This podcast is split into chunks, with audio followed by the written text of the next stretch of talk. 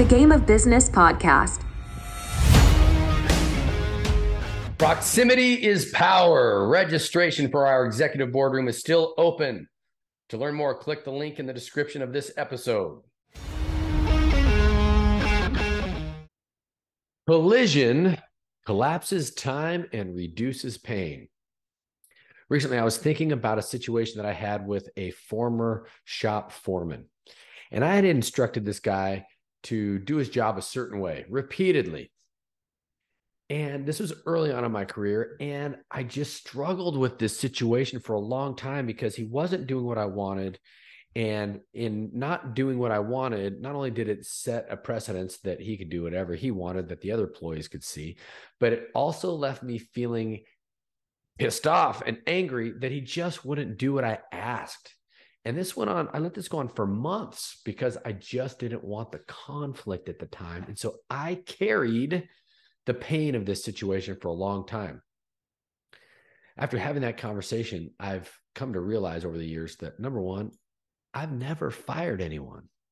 See, people fire themselves. You'll never fire the A player who's kicking butt, taking names, right? The person that's providing value to you, you're not going to fire them. The realization came to me that the tough conversation that I need to have inside of an employee employer relationship is had because the employee is not living up to the standard that we as the owners or managers get to set.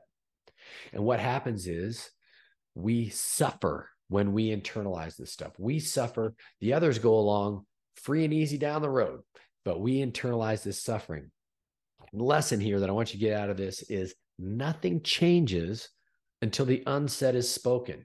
When I finally had the conversation, I collided with this individual.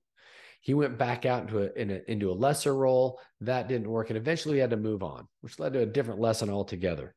The point is, I could have saved myself months of stress by having the collision conversation much sooner.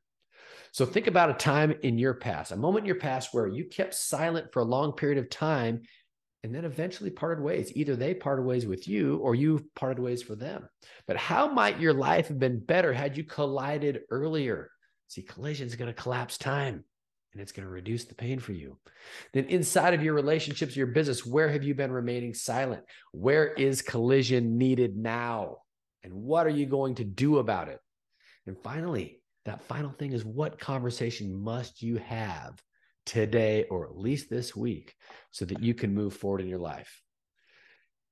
These conversations can be hard when you first start doing them, but eventually you'll find they become easy because your life is going to be easier because this conversation is going to happen at some point anyway. And so if it's hard, let's get it done today because you know why? Tomorrow is the easy day. Today is not tomorrow. So get to work.